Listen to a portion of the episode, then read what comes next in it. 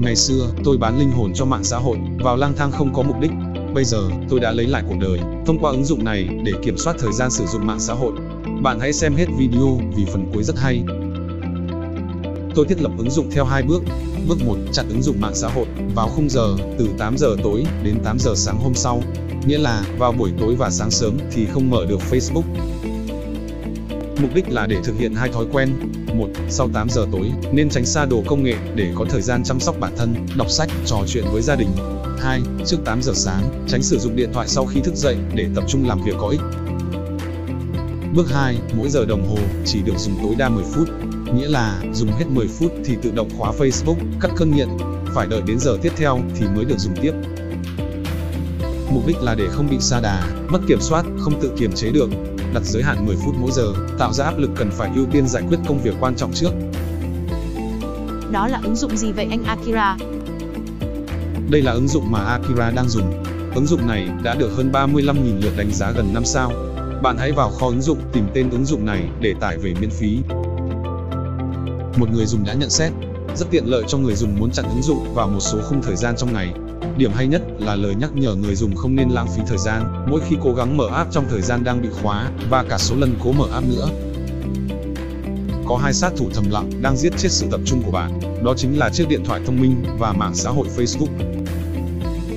Trước khi mở màn hình, bạn hãy đọc câu thần chú này để nhắc nhở bản thân, lướt một lát là tự sát, lý do là vì lướt một lát sẽ thành lướt nhiều lát, cuối cùng là tự sát.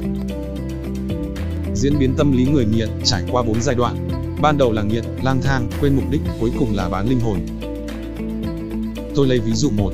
Vợ tôi nghiện mua sắm, cô ấy bảo rằng em vào đây mua son môi, chỉ một lát thôi, nhưng cô ấy đi lang thang một vòng, khắp trung tâm bách hóa, quên đi mục đích mua son môi. Cuối cùng, cô ấy bán linh hồn cho trung tâm bách hóa, mua cả một núi đồ đạc, quần áo, túi sách. Ví dụ 2, tôi nghiện Facebook. Tôi chỉ vào để trả lời tin nhắn, nhưng lại lướt một lát, lang thang khắp nơi và quên đi mục đích ban đầu. Cuối cùng, tôi bán linh hồn cho Facebook, mất thời gian mà chẳng làm được gì. Quên mục đích chính là vấn đề lớn nhất. Để giải quyết vấn đề này, trước khi mở màn hình, cần phải viết ra giấy, danh sách những việc cần làm. Làm xong thì đi ra ngay, không lang thang. Cai nghiện điện thoại không phải là bỏ hoàn toàn mà là kiểm soát được thời gian sử dụng. Nếu bạn không kiểm soát nó, nó sẽ kiểm soát bạn. Điện thoại là công cụ, là nô lệ của bạn. Vì vậy, đừng làm nô lệ cho nó.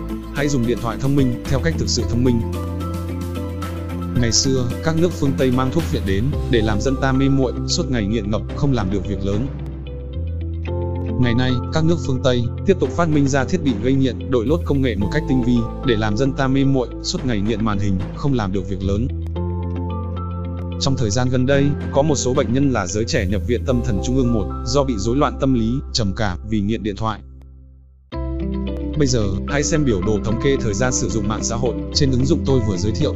Hãy viết bình luận bên dưới để trả lời câu hỏi, bạn đang làm chủ cuộc đời mình hay là có ai đó đang kiểm soát cuộc đời bạn. Đăng ký nhận sách PDF miễn phí tại lejapan.com và akirale.com.